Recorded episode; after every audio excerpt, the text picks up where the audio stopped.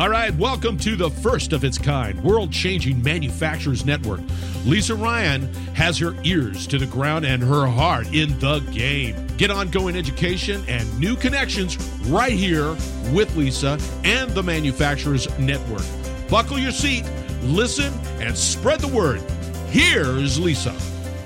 Hey, it's Lisa Ryan, and welcome to the Manufacturers Network podcast. I'm excited to introduce our guest, Scott Gauvin. Scott is a seasoned change agent with over 25 years' experience successfully helping organizations realize their potential. Throughout his career, Scott's focus has been on driving performance gains through organizational alignment and a progressive approach to operations strategy. He has advised companies the world over and across a wide range of industries, including pharmaceuticals, biotech, consumer goods, medical devices, agriculture, packaging, legal services, banking, food processing, and industrial manufacturing. He holds a BA from the University of Massachusetts, an MBA from Boston University, and is a Six Sigma black belt. Scott, welcome to the show. Thank you, Lisa. It's a pleasure to be here. So, share with us a little bit about your background and what has led you into the work that you do, particularly with lean. Mm-hmm. Yeah, you know, early in my career, I worked for a small manufacturer and got a chance to play in a lot of different arenas and, and learned a lot about some of the issues that plague manufacturing companies. Early on, I, I realized that there was a disconnect between some of the change that we were creating and, and how we were creating that change. And over the course of many experiments that, that went awry, learned that one of the things that we struggle with is, is how to implement sustainable change when we're implementing and, and practicing our, our lean. And, and so one of the things that I've uh, really focused, especially the last probably 10, 15 years, is how to create change, but in a more sustainable way and really focused around the human element of the lean practices. Yeah, and that was one of the things that we were talking a little bit before we started the interview is that manufacturers are pretty much familiar with lean. I mean, everybody yeah. at some point is doing lean, but you mentioned that a lot of them are only doing about 50% of lean. So, what yeah. are they doing right? And then what's missing? Lean really comes from the work of the American executives who studied the Toyota operating model back in the 1980s and they've adapted it to their own operating models. But there's two parts of that Toyota model, and one is continuous improvement, and the other is respect for people. Many equate the respect for people as being nice, being nice to people. And you know, you should be nice because that's the right human thing to do, but uh, the idea of respect for people isn't about being nice. The respect for people part is really Toyota's operating mindset, forms their culture. So the respect for people pillar is about the mindset you establish that focuses on the human element of the change and how you're incorporating every stakeholder into the change equation and letting their skills, their talents, their knowledge, their experience inform the change itself. Most organizations, as I mentioned, get this wrong because they focus just on the continuous improvement side of, of these two pillars and they just give lip service to the respect for people piece and then and just implement the tools and then focus on creating cost reductions or productivity improvements and why do you think that is do you think that they're they're thinking that this second pillar is soft is those soft skills and not contributing mm-hmm. as much to the bottom line as the improvement the continuous improvement where maybe they can actually see those dollars or where's the disconnect yeah, well, you know, I think it all comes out of what's driving the need, right? So, what's driving the executive is uh, we've got to get our gains, we've got to get our numbers up, we've got to improve our performance. And so, what are the tangible things that we can do, that we can see, that we can affect that will drive those? And there's a lot of tools in the whole lean methodology that really help drive change that will ultimately affect reducing waste or increasing productivity. The problem is that a lot of those changes aren't sustained. And in fact, there's an Industry Week article floating out there that, that they did a study that suggested that as much as 97% of lean efforts fail to achieve what they set out to accomplish. Most start their lean efforts I think, with the wrong purpose. They, they set out to reduce costs, to eliminate waste, to improve efficiencies. Thus, they focus on the metrics as opposed to focusing on kind of the holistic approach, which is a combination of not just the tools, but the, the mindsets and the culture around the respect for people aspect. The purpose is actually, I, I think, for around the respect for people piece, it's not about being nice, as I mentioned. The purpose is actually to engage the stakeholders to create more value. That's, that's why we're doing this continuous improvement thing. If we're focused on just reducing cost, well then you know that that's got a shelf life that's that's not very long and this is why we we often see a lot of uh, especially our clients who who have called us back uh, to help them it's because they've done lean or they've had some lean initiatives uh, they didn't stick the efforts aren't sustained and so they're they're asking us hey you know w- w- help us with another approach to this and and often what we're seeing when we do an evaluation is that there's a, a lack of the understanding and implementation of the respect for people piece. It's interesting because you think with only two pillars that that would be 50% each. 50% right. of the time we're focusing on continuous improvement and then the other 50% is that respect for people. But for the companies that are making that mistake, what would you say that their ratio is? You mean as far as you know how much of the respect for eighty percent? Yeah, eighty percent continuous and twenty percent people, or are they just not doing the people part at all because they're all focused on reducing those costs and getting lean? Yeah, I mean, what I've seen is uh, the average. Uh, let's just talk about there's there's really two kinds of organizations. There's organizations who have been doing this for a really long time and have kind of come around to understand what the respect for people piece is. And they understand that it is a mindset shift. It is a cultural shift. It is it's it's the way we operate as opposed to a thing that we do. The continuous improvement side are the things that we do. And so the immediate needs obviously we we focus on the continuous improvement. So for the average organization it's like 98% continuous improvement tools and maybe a nod to the respect for people piece. Mm. Um, in fact, there's very few organizations that I've been to that I think really do a good job with the respect for people piece because it really is a focus on the mindset and the culture uh, of the organization itself. And what are some of the things that you advise your clients to start to do to get stronger in that respect for people aspect of lean? Again, it goes back to the mindset. So, one of the things that we do with our clients when we're heading down this path is one, we look at why are they doing lean in the first place? What's what's the purpose of it?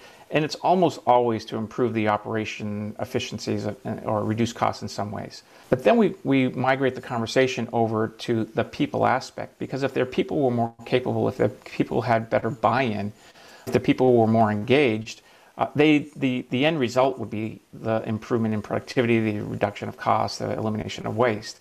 Uh, and so a lot of the conversation when we start is around what are the right mindsets that the organization needs to adopt in order to just have it be part of the way we do things as opposed to creating these events that almost force the change to happen. And so one of the first things we do is, is an evaluation of what are the current mindsets and what are the mindsets that we, we want to migrate to. And then we create a path to migrate from the current mindset to whatever that future mindset is that, that we want to have. So does that start with an employee survey or how do you figure out what the mindset is? So the mindsets are usually dictated by leadership. So whatever, however the, the, the lead, whatever the leaders think usually pervades through the rest of the organization. So it's really a conversation with the key leaders in the organization around what do they think. So I'll give you an example. So one of the questions that I ask when I sit down with the leadership team is on a scale of 0 to 100, what percentage of the employees at this organization come to work the intention to do their best every day? and the executives usually will come back with somewhere between 25 to 80 percent. And so, you know, so that gives me kind of a sense of where their mindset is at in terms of the employee. What I start to describe to them is that, you know, they should be thinking the answer to that question is really 100%. Now, what they'll say to me is, oh, well, but I can tell you the guy. I know the guy that definitely doesn't come to do his best every day. And what I explain to them is that it's not about that guy It's about your mindset. How do you see the people in your organization? Because if you see them, if you see that only 50% of them are coming to do their best, well, then guess the kind of decisions that you make, how you resource, the policy decisions that you make, kind of cha- process changes that you make, because now you're making changes based on that 50% of the population is trying to get one over on you.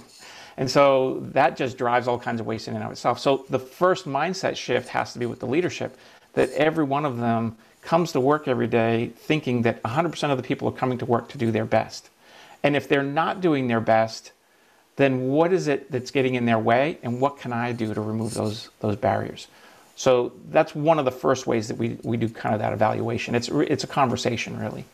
It sounds like it could be a difficult conversation if you run into a leader that comes up right off the bat and says, oh, only 20% of my people, and that's how they're seeing it. That's such an interesting perspective. So, how do you have that conversation and get that leader to start thinking, you know it's not my people, it's me? It's not my job to necessarily change their mind. It's my job to just create the environment that hopefully inspires them to reconsider how they've been approaching things. And if they're bringing me in, it's because that what they've been doing isn't working. And so they want to do something different. And so all I'm proposing is hey, here's a new approach. If you change your mindset, you change your thinking, you change your approach. Because if you want to change the outcomes, you first have to change your mindset. Changing your mindset will then drive a new set of behaviors.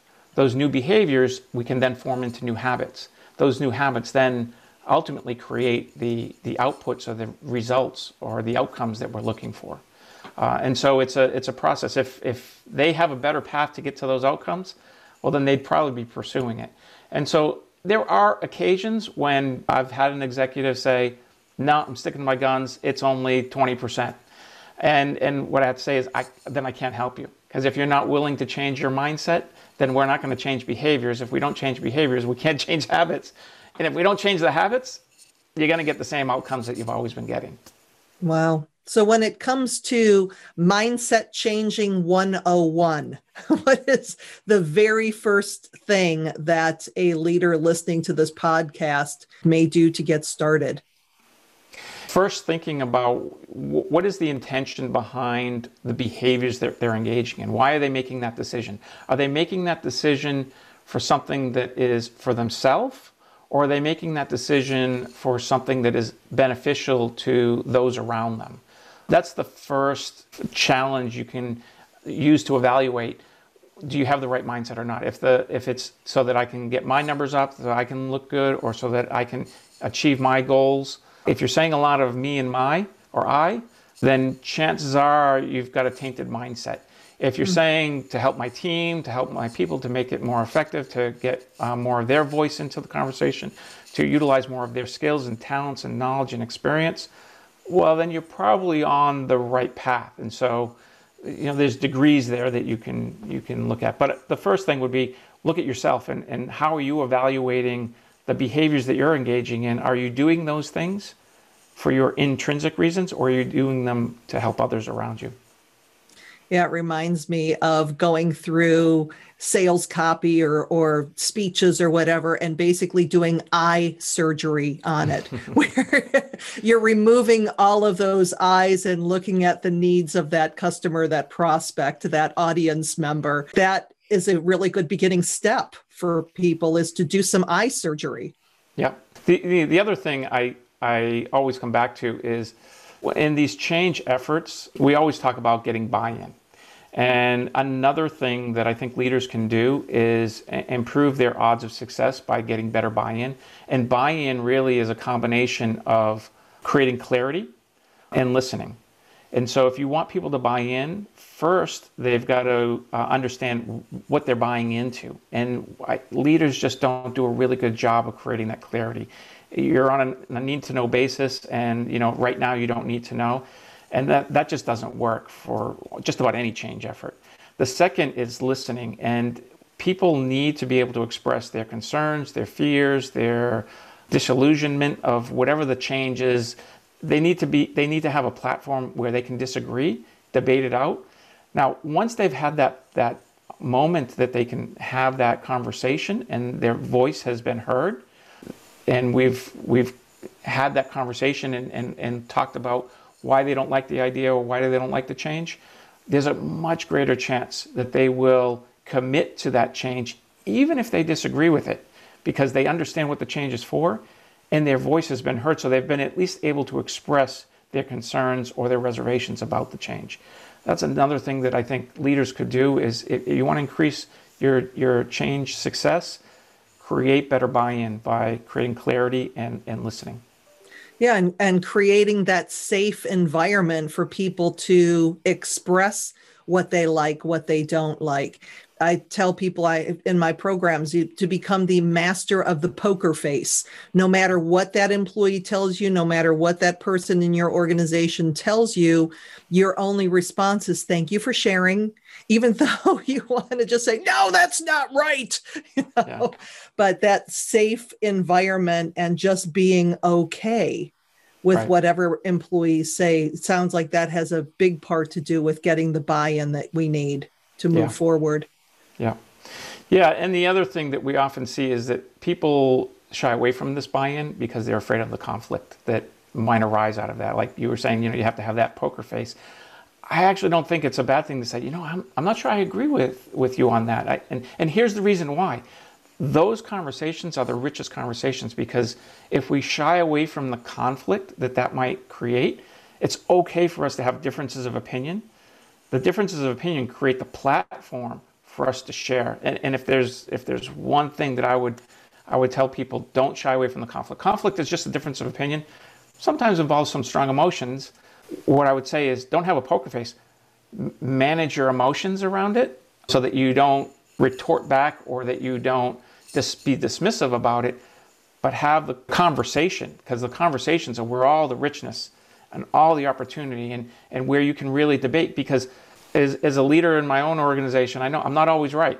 I'm not going to admit that to my team always because you know we don't we don't want to say that we're wrong. But but allowing yourself to not always be right as a leader is a really powerful thing because people have different uh, people have different knowledge that they're bringing to the situation. So allowing that that conflict to kind of bubble up and have the conversation in a respectful way, of course, is really valuable. When at the beginning you said that respect wasn't about being nice. And mm-hmm. that clarification of the fact that when you're nice is when you're really conflict avoidant, where people aren't necessarily feeling safe because, oh, I don't want to hurt their feelings or whatever. Mm-hmm. But respect comes from the opportunity to share a dis- difference of opinion and still like each other or at least be polite to each other at the end of the day. Right, right. And in fact, we have a workshop that we often run. It's kind of a, a, a primer workshop for a lot of the change efforts that we do. And we always run this workshop before we start any new lean effort. And it's called Conflict is the Root of All Waste.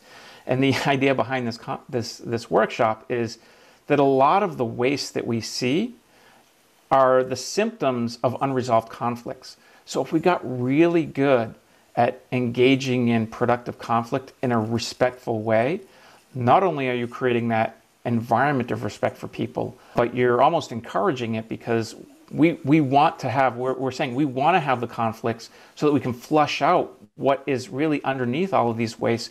Because the reason why a lot of these wastes keep coming back on people is because they're dealing with the surface waste and not the underlying current that's that's driving the waste in the first place. And I often equate it to my my lawn. You know, the lawn comes up and it looks beautiful, and then all of a sudden I start seeing the weeds. And so what do I do? I, I mow the lawn. Now the weeds are gone and my, my lawn looks beautiful. And then two weeks later, we get a little bit of rain, and two weeks later, the weeds are right back.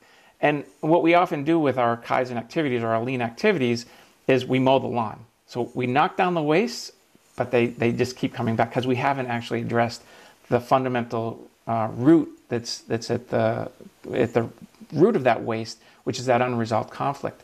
And if you're practicing respect for people, you're willing to go at the root, not just cut the surface uh, uh, waste. Wow, that is a really powerful explanation of, of getting to the root of that. Well, we're getting to the end of our time together. So, Scott, what are some of the ways that you serve your clients, and what is the best way for people to get in touch with you? Uh, our practice really revolves around three kind of key pillars. One is helping organizations develop strategies uh, to grow their businesses. And so that then kind of leads into the operation components where we, we do help organizations with their lean efforts. And the third piece is around the uh, culture or organizational development piece. What we find is that all three are, are connected. If, you, if you've got a good strategy, then that strategy can inform the way you're going to operate. And in order to support the way you operate, you need to have a good culture. And so we help organizations uh, in the kind of where those three meet.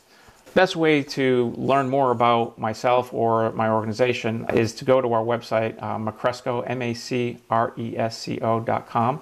Uh, and there's a ton of information about kind of our models, our approach, and, and there's a way to contact us right there.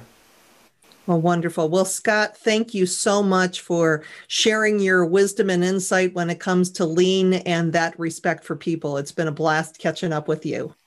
Thank you, Lisa. It's been a lot of fun. I'm Lisa Ryan, and this is the Manufacturers Network podcast. See you next time. Thanks for listening. Hey, do me a favor. If you like what you've heard, please subscribe and give us a five star rating.